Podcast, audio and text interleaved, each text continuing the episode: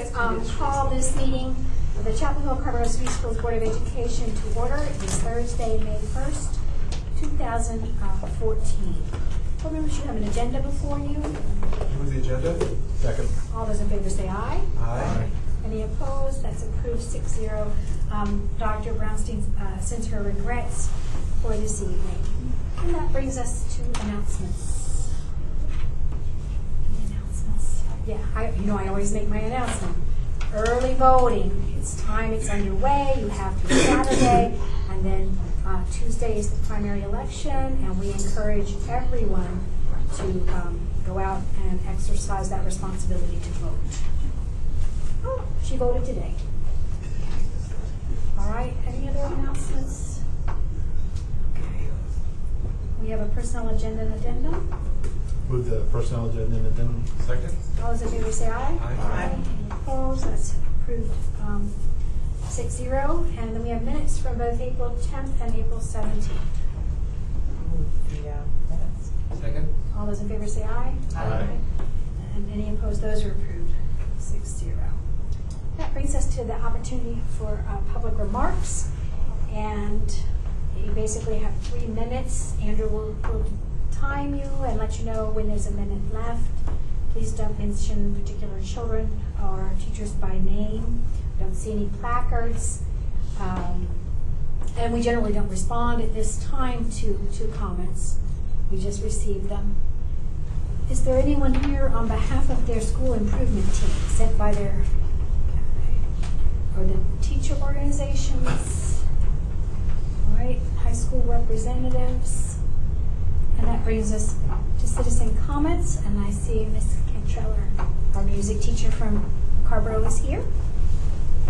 Welcome. Thank you. And you are on our personnel agenda, and we wish you all the best.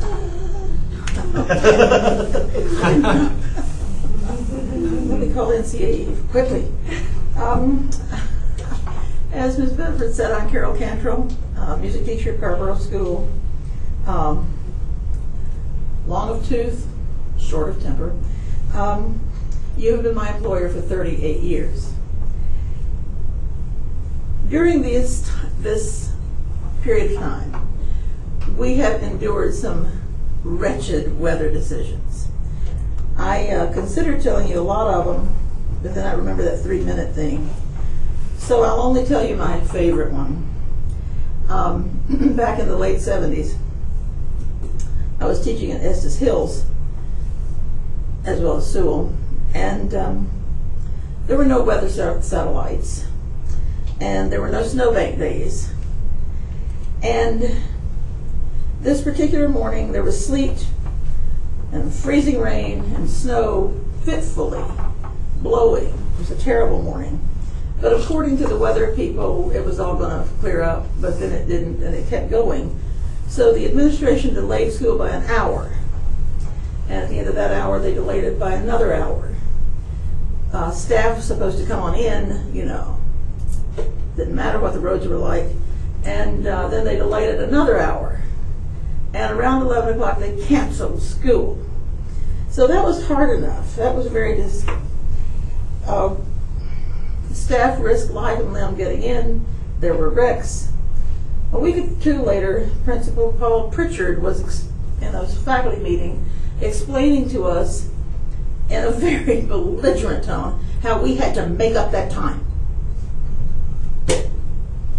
And um, blood pressure and temperature was just flying up the scale. When a darling kindergarten teacher, mature teacher, great experience, was sitting beside me, and she raised her hand and she said, very southern woman, Dr. Pritchard, Dr. Pritchard, you will recall I was sick that day. I looked at her and I said, Helen, you old dog. I never even thought about being sick. And she said, I wasn't about to step my foot out in that. And then I learned a lesson right there. There's more out on the table than I thought about. It wasn't the extended delays, which were bad enough. It wasn't the eventual cancellation, which was grossly poorly timed. It was the attitude. It was the attitude that our safety didn't matter. Now, we have missed far more days in years past than we missed this year. And, but we've never missed that many different times where a decision had to be made. You gonna let me cheat? Yeah. We had 14 different decisions this year. And I don't know, but I suspect that complaints have been lodged by some of them. I don't know. But I can tell you that anytime people are inconvenienced, regardless of what the cause was, they're not happy. And you're standing guard. But Jonathan Norris and Jim Ellis and Dr. LaFreeze and Dr. Forcella brought it off. Every call was timely made and considered, deeply considered. And when we received telephone calls or the no- notices of any kind, there was a tone of concern and respect.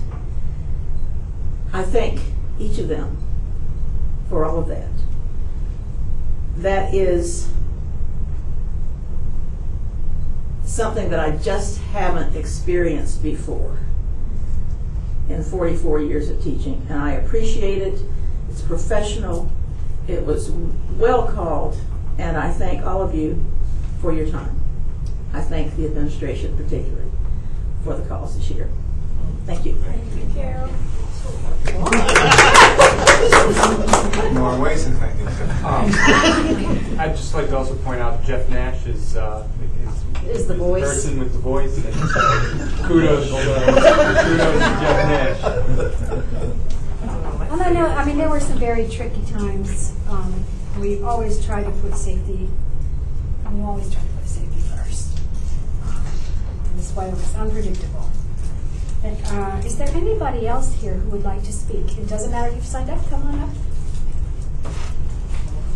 Good to see you again. Good to see you guys. Um, State your name, of course, Yes. Colleen Vincent.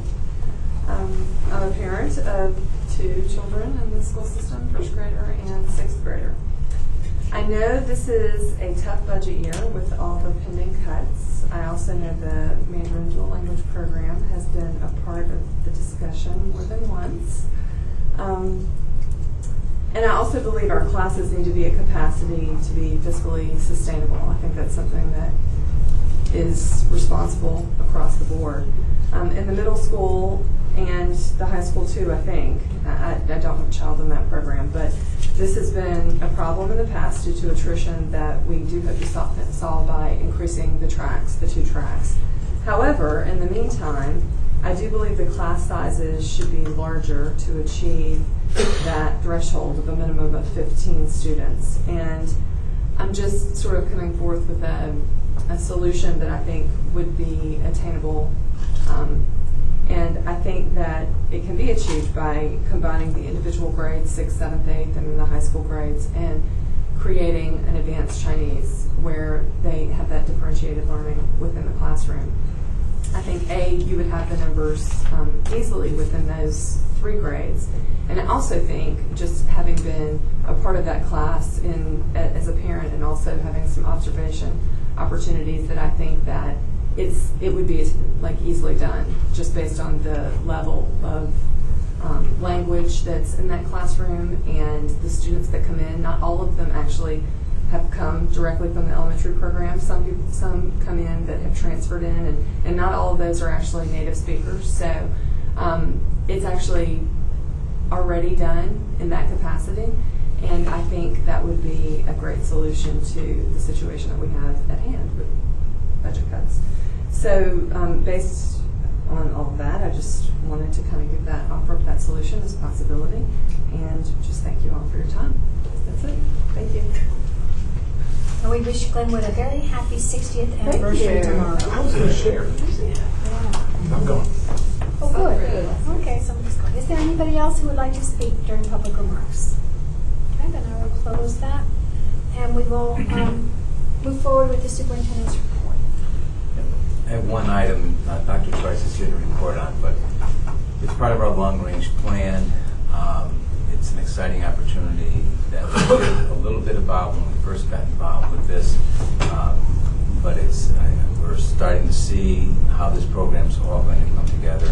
um, And working with with Google and with the research that's going on with it, it, we're going to see some positive results with some of our students and increasing um, underrepresented students in APUA courses, so I'll turn it over to Dr. So you all have the report uh, in front of you, and, I, and I'm not going to say much uh, more than more than that, but it is a very exciting time for our district. I think this is one of the areas that we've had on our agenda to tackle for quite some time.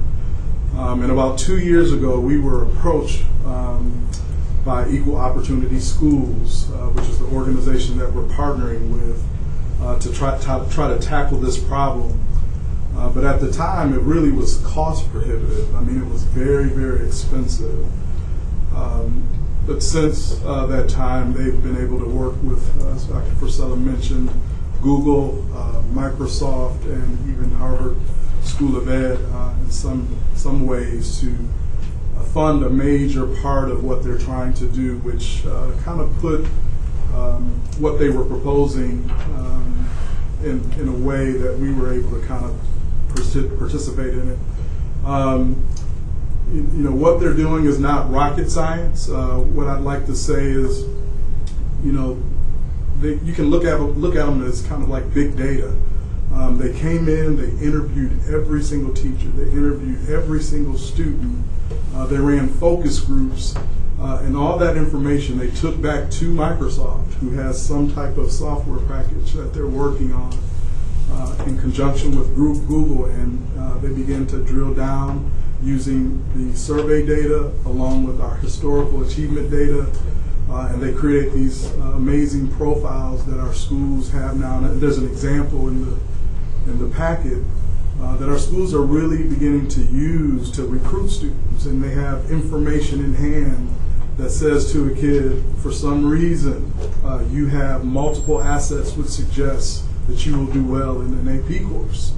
Um, and uh, you know, you should see some of the faces on our kids. You know, it's like who me? You know, that type of thing going on. But it's it's really amazing what what is happening um, at Carrboro and East. Um, so we're in a recruiting phase now where we're beginning to call kids in, uh, tell them, you know, we're excited that you have these assets. We want you to sign up for a course. Um, you know, one of the hurdles is really uh, students uh, believing in that and in themselves. Um, um, so that's taking some work. But, you know, I was telling Dr. Priscilla and Dr. Parvey some time ago, even if we get half of the kids that we've been missing, it's, it's still such an amazing uh, thing happening right now. We often get the question, you know, why uh, Chapel Hill High is not involved, and um, uh, they will come on board in 15, 16. Um, right now, they're uh, running, uh, you know, an experimental type of research study, so they want a control group, and you know, all of that plays into it. Uh, so, um, you know, we begged and pleaded with Harvard to get all three of our schools in, but they just would not have it. So we're happy uh, that they're working with Carrboro High School and um, East They were Chapel Hill randomly High- selected. Yeah, they were randomly selected. They were randomly selected, but um, what we're learning in those two schools um, will indeed carry over, if it ha- hasn't already done so, to Chapel Hill High. So I don't have anything beyond that that I'd like. So I'd be happy to answer any questions that you have uh, about the process, but things are going well. Mike, Did I hear you correctly that you said that Microsoft and Google are collaborating? yeah, it's one of those weird, I guess. That's like It might, it might actually work. yeah, so um, Microsoft is really doing the data crunching for EOS. Uh, and Google, um, they're uh, supporting the EOS project by helping it be more affordable to schools. Uh, and it's, it's just it's just wildly expensive right now for schools to be able to say, or districts, yeah, we want to partner with you. I think when they first approached us, Dr. Priscilla, maybe it was fifty or sixty thousand per school. Per school. And um, So, so is there a cost to us now? uh, there's a there's a there's a, a little cost um, where we have to pay eighteen thousand um, per school, um, and then also the Google grant helps with uh, you know some of that as well. defray some of that.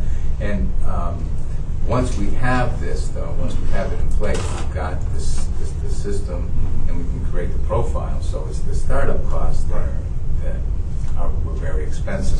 So the algorithms that they're using will be proprietary or will have? Well, we've asked that question, and I don't. They're, they're not.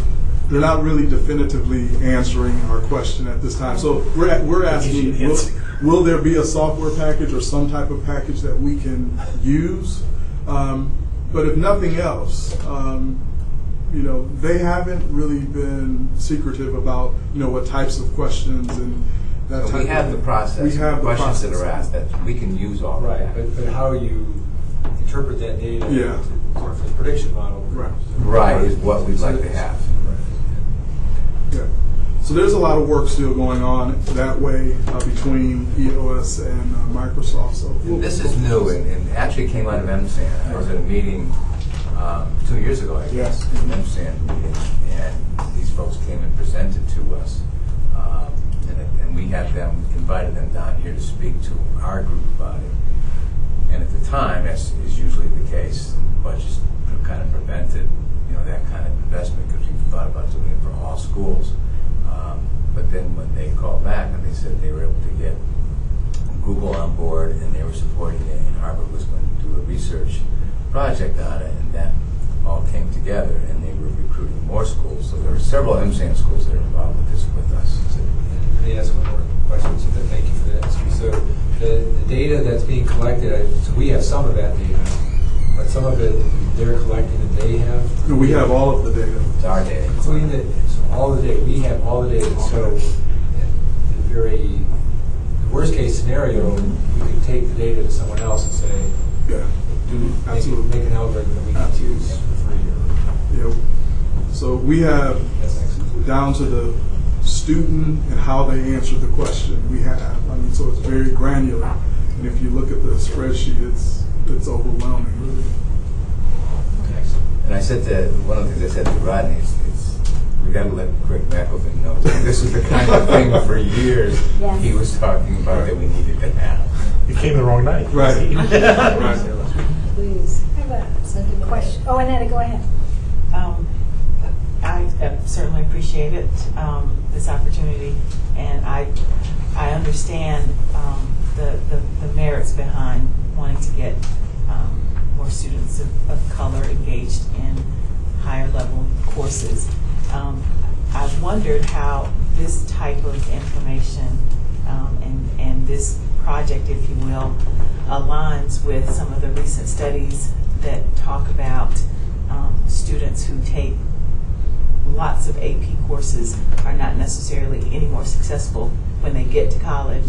So um, I just wondered if, when they were collecting this data, um, is, is, were they also looking at studies and, and looking at universities to see, you know, gather information to, to help determine, I don't know, the, the ideal student or profile? Um, because I, I am concerned if that AP courses are not necessarily um, any more engaging than standard courses um, because it, it just serves as a gateway to college admission. But um, you know, if the courses are um, if the courses are provocative and and do you know solicit higher order thinking and things like that, then I'm I'm all fine. I'm I'm all you know I'm I'm happy to see that. But I just wondered if that information is being balanced with what some of the current research is out there around college success of those students who took you know numerous you know AP courses. I think that you're right, but the research is, is those students taking 12, 13 AP classes, research said that, that taking um, AP classes is a determiner of success in college. And after five or six, it really doesn't make any difference. So Okay. we're bringing them up to just getting one A or few. two Okay. under their Excellent. belts. And I think the other thing about AP, and you're exactly right, about whether they're really engaging in a way that we want. Um, there is um, a lot of work going on at the College Board with David Coleman now as um, running that organization.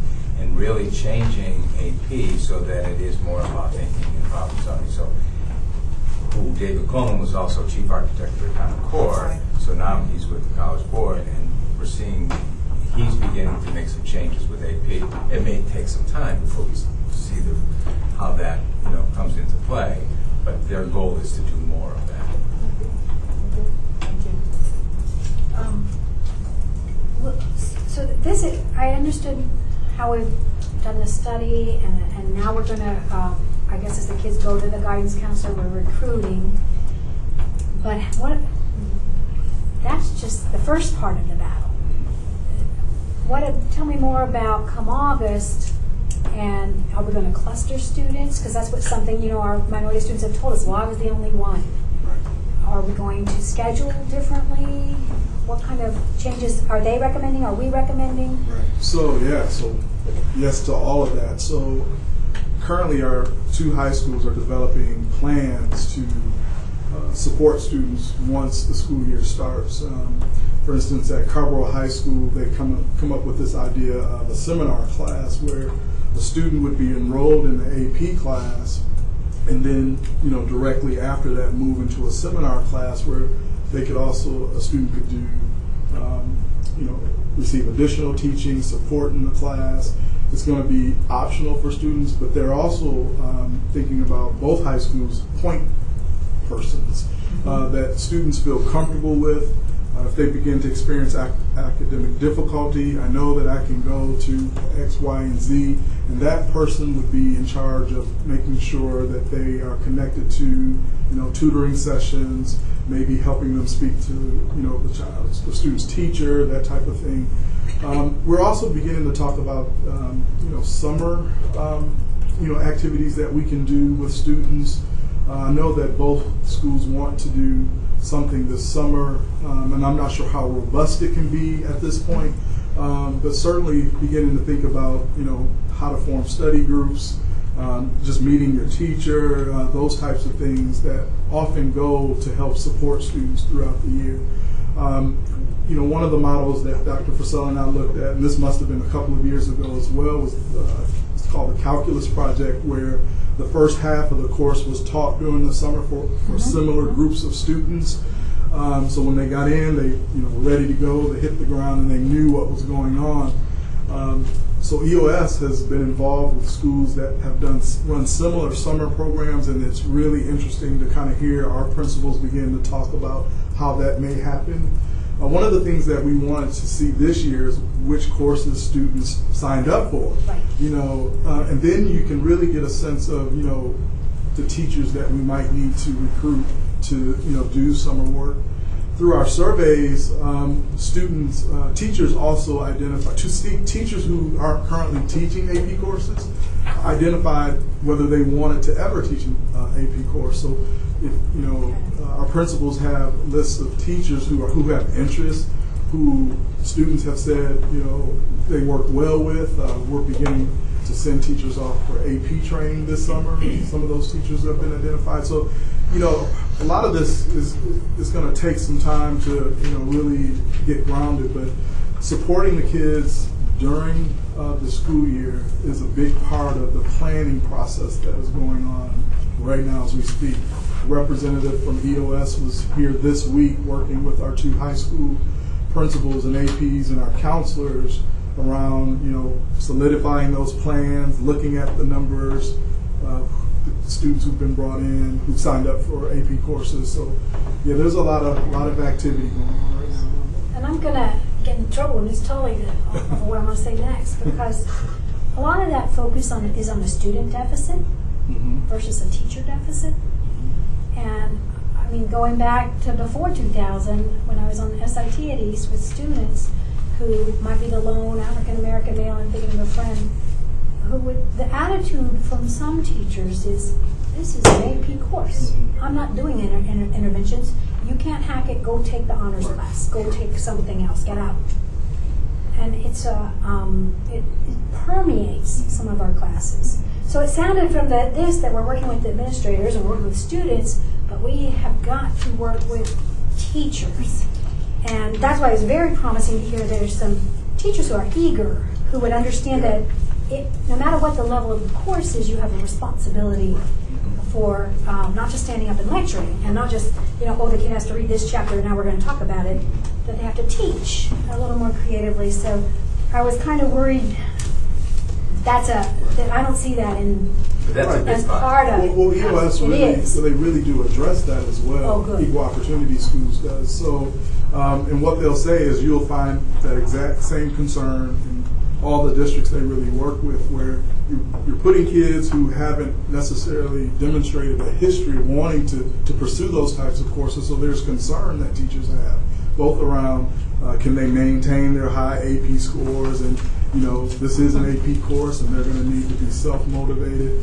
Um, but part of that is the data that we collected on students. Um, we're not referring students to this program who don't come with assets, which means there's something in their background which suggests that they would do well, whether it's test scores, um, you know, self-motivation, teacher recommendation. So there's something about these kids that um, suggests that they'll do well. So in that, and so teachers usually ask, you know, can I be assured that they're- want to be here, they want to work, and if that's the answer, most teachers, even you know in our districts, will, will be willing to work with kids. Because the other difference for some of our students would be if my child was studying, uh, tr- had some struggles with whatever American history. My husband has a degree in that, you know, he can help right. But a lot of our other children, their parents didn't go to college and they don't have that help at home. So I, I think it's very important It is that the we most have um, additional support too. And then, to me, this really t- gets to the core of why we need to do a review of counseling. Because we shouldn't have this problem. I mean, this is something prior boards, long before I was ever on this board, has, has, has just talked about and discussed and took around, took away the teacher recommendations. They're no longer required. You didn't have to have an A or a B to take an honors class anymore. And yet we saw no real increase in enrollment. And so um, that's all of the adults, including the board's responsibility. But I, think it shows the need for uh, um, that review for, for counseling and and that it never really got out to the schools and the children and the parents that the default is an honors course. When you enroll, the default is honors, and and then we will talk about whether should be in a standard class or an AP class, and and um, so it's really good to see this at least getting started, and hopefully it will carry over. But then, does do they go away after a year? How do we sustain this? So it's a two-year commitment that they Okay. make to school districts. So they're they're here this year. They'll be providing support for our principals next year, Mm-hmm. and after that, um, you know, we're on our own. We can call for technical support and that Mhm. that type of thing, but um, there, it's just a two-year commitment. so we'll have to work on ways to sustain that. Right, and I think that what it does, though, it, it goes along with, you know, the whole concept of effort predictability, mm-hmm. and that we're, and time doesn't become the factor, so that if you need the support, that in terms of learning, that it may take you more time to learn this, but you can't learn that.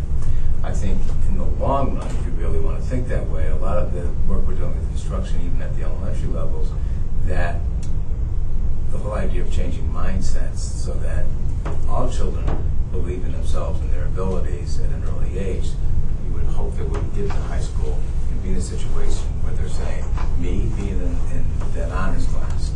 But we are where we are right now in our high schools, so we shouldn't be just waiting for, well, let, let's wait six years for these other kids to get here.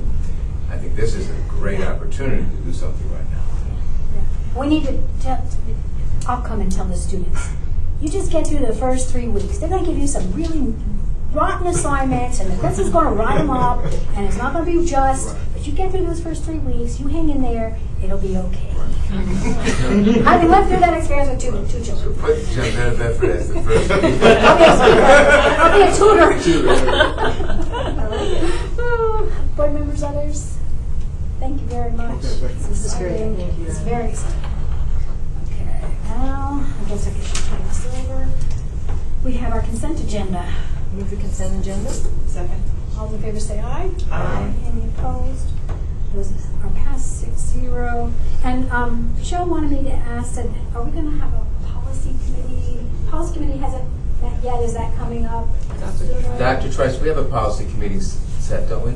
Yes, Coming um, it's a week from Monday. It's a week from Monday. Who's- Who is our policy committee? Annetta, okay. And show. And Joe, okay. All right. All right. Okay, okay, um, discussion, oh, I meant to ask you all this, uh, discussion and action. We have a, um, resolution commemorating Brown The Board of Education. Do you want to introduce that? Yes, um, this is something that um, came to us, um, it was via the North Carolina school boards, um, just to commemorate, uh, commemorate the 60th anniversary of the U.S. Supreme Court decision, Brown versus Board of Education. Um, I talked to the board chairs and felt it was something that would be good to bring to the board um, to honor that uh, particular um, that Right, so I thought, some of you might hate me for this, it would be very nice for us to actually read this one. Knowing it was a very short meeting, but it, because of what's going on in the General Assembly, it'd be nice to have this one on video out loud, and we could maybe read three of them and then take turns and go run through the board. Can I also just, in, in honor of the um, young people who came to ask us to consider gender identity, Oh, I would, yes. I would, I would like for us to add that to the, I think it's the, uh, the third, be it resolved from the bottom to that From the list. bottom. And then if someone could let them know that we did that, that would. Did you put it in there with the notes so that you It could says read that paragraph? Sexual, Oh, sure. says gender. It says gender, sexual orientation. It says that's- gender in the first line. Gender identity, Gender I think identity, is a different right. thing, right? Oh. Yes, yes, yeah, so you're gonna read that one, okay? You wanna Yeah, vote it? so be paying attention. So we're learning Yeah, from right, our that's right. students. All right, okay, so I'll begin and read some. This is a resolution of the Chapel Hill Carrboro City Schools Board of Education commemorating the 60th anniversary of the historic U.S. Supreme Court decision in Brown v. Board of Education. Whereas public education is essential to an informed citizenry, the foundation of our democratic society. And whereas access to a public education is the gateway to opportunity, our nation's promise to all, and whereas a public education for every citizen, regardless of race, religion, ethnic background, or economic circumstance, is a fundamental civil right under one form of government and. I adding gender. Whereas on May 17, 1954, in historic and unanimous decision, the United States Supreme Court in Brown versus the Board of Education ruled that public education is subject to the equal protection provisions of the United States Constitution. And.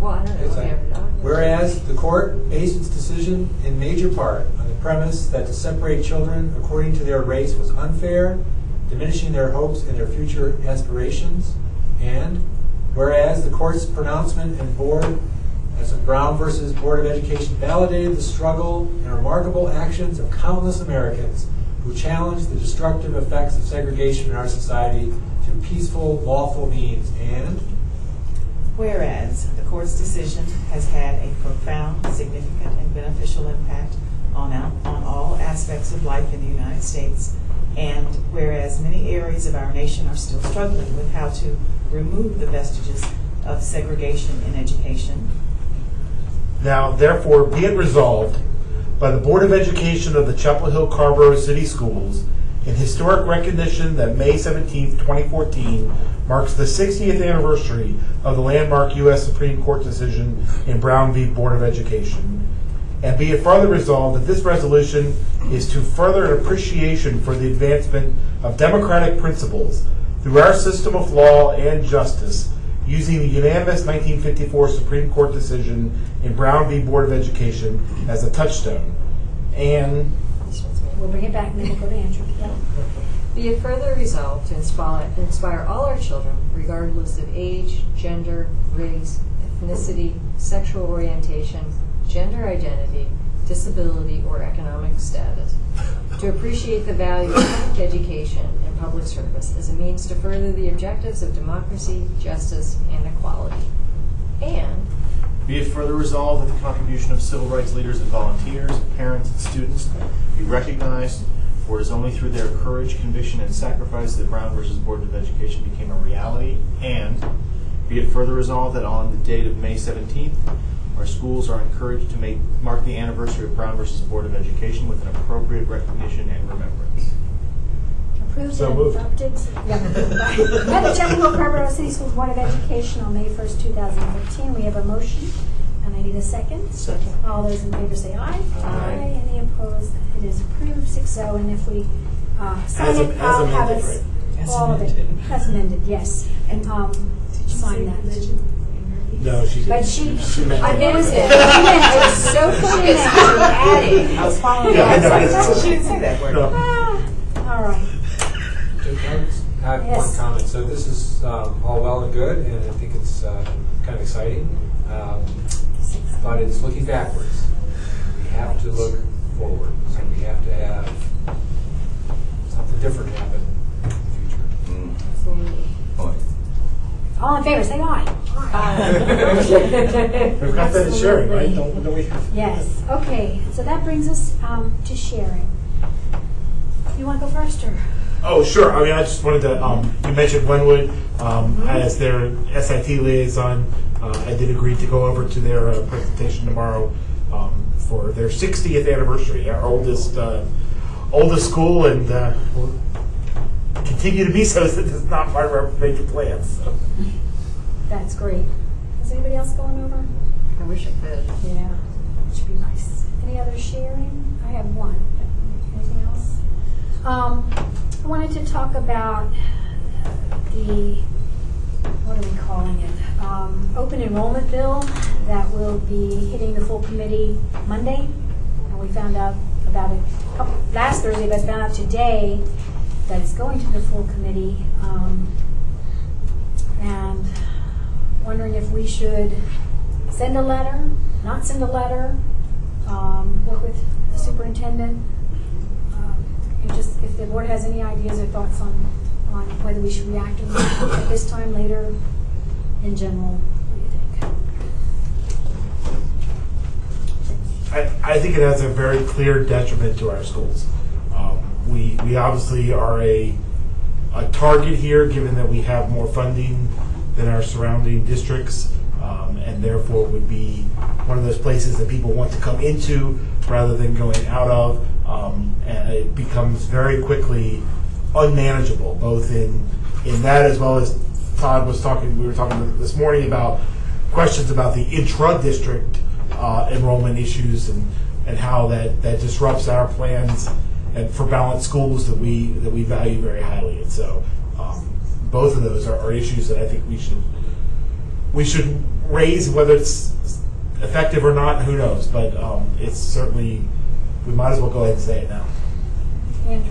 Yeah, and I, th- I think that it, it was by design that it puts us in the position of having to watch what we say to make it so that we don't we don't seem like we're trying to keep undesirable counties. And so they're doing a very good job of pitting one county against another without having to spend a penny to make it happen.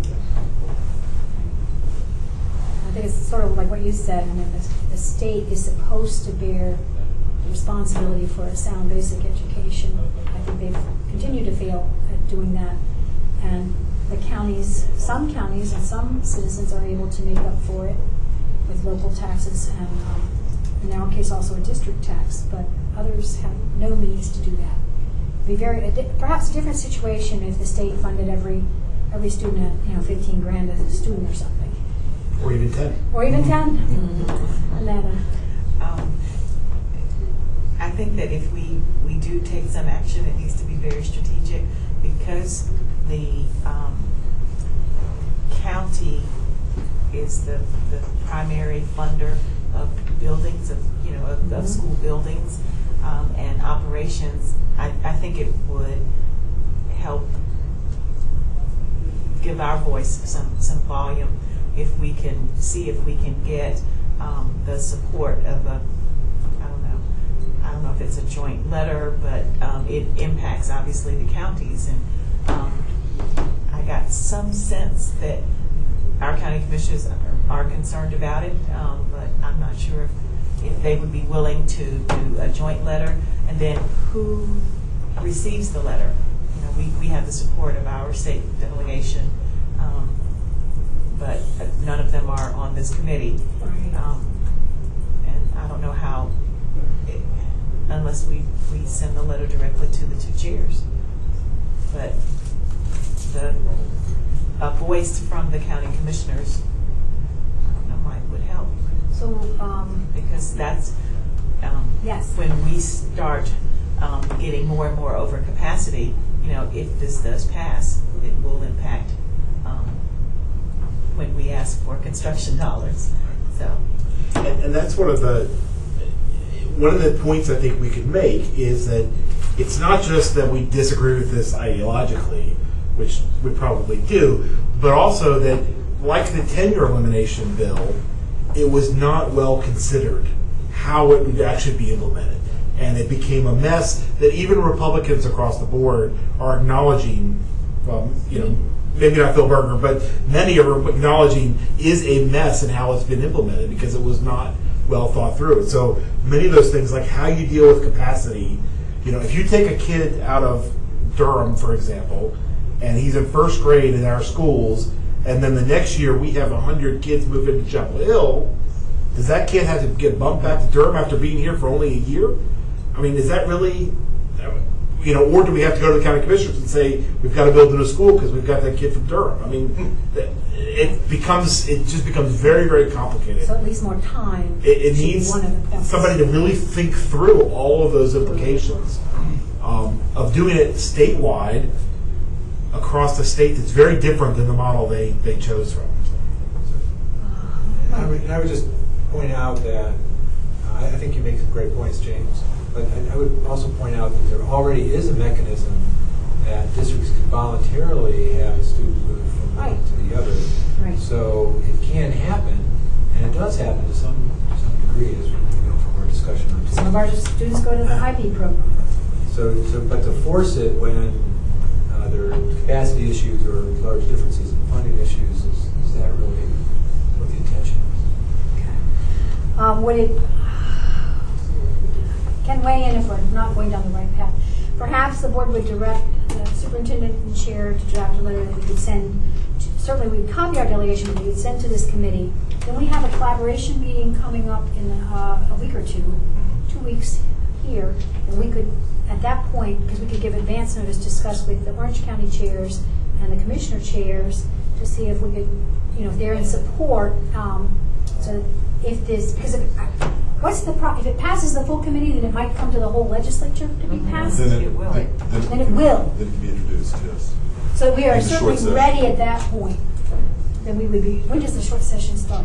Middle of the month. Fifteen. Okay, so we'd have to work faster on collaboration, but we could do that. Well, the- that's- So we wouldn't consider doing anything before Monday, We obviously. would, no, we would This send a Monday. letter, we, would just- we could draft a letter to send to that committee for Monday, since they're considering it on Monday. Because we can send it But via something email. joint, obviously. Would have to wait, yeah. But I could certainly email both, uh, both of the other chairs that we're doing this and want them to start thinking on it too. And that we, you know, want to put it on our agenda for collaboration. And if they have time to move ahead, they met last Monday, so they won't have a board meeting for two weeks um, either. Does that sound like a plan? Another plan. All right, I'm seeing nodding heads, consensus. Okay. There with your Friday. Thirty Is that what, You think- do you think that's Any other, if you think of other critical points, email them to Tom, okay? Um, And you probably want to send Leanne a copy. Oh, yes, letter. okay. And, and the governor too. And the governor, and of course, we copy our delegation as a courtesy. I'd go Okay. ahead and ca- copy the commissioners now, all of them. Yep, all the BOCC now, okay? All right, that's good. Any other sharing? I have one. Uh-huh. Just, we're planning for transfer appeals. Pull out your Two calendars. dates we're looking for are either uh, June 9th or June 11th. Do we need both nights? I go for June sometimes? ninth, since I'm out of town. Mike. Pull out your calendars. We do not anticipate needing both nights. That's nice. Good. That's a great, I mean, I shouldn't say that. Knock on wood. Okay. The The, um, ninth or the eleventh, at, starting around six, six thirty? Yeah, we're flexible on the time if, you know, we can get here. Um, I can do the ninth. and not the 11th. I can do both. I can do it. Either. Actually, I, I got the dates wrong. Ed, I'm sorry, the ninth I'm gone, and the eleventh I can do either. The eleventh it is. Okay. You can't. You know, I can do it. All right, the 11th then, we'll go with the 11th, okay. Um, We'll let you know whether it's 6 or 6:30, right, Donna? You'll let us know. And I will say, if it's meant to be a really long night of appeals, then I could probably come for part of them as long, well, actually, that doesn't work because you don't always vote on them. No, well, if we knew that, we could. We We could- could you arrange could it. arrange Yes, it. I. You're yes. not gonna be there, Mia? That's good. Okay, 6 o'clock, appeals here at Lincoln Center. Okay, good. Any other sharing? All right. M- Motion to adjourn? So moved. Second. All those in favor say aye. Aye. Any opposed? We are adjourned. Thank you all.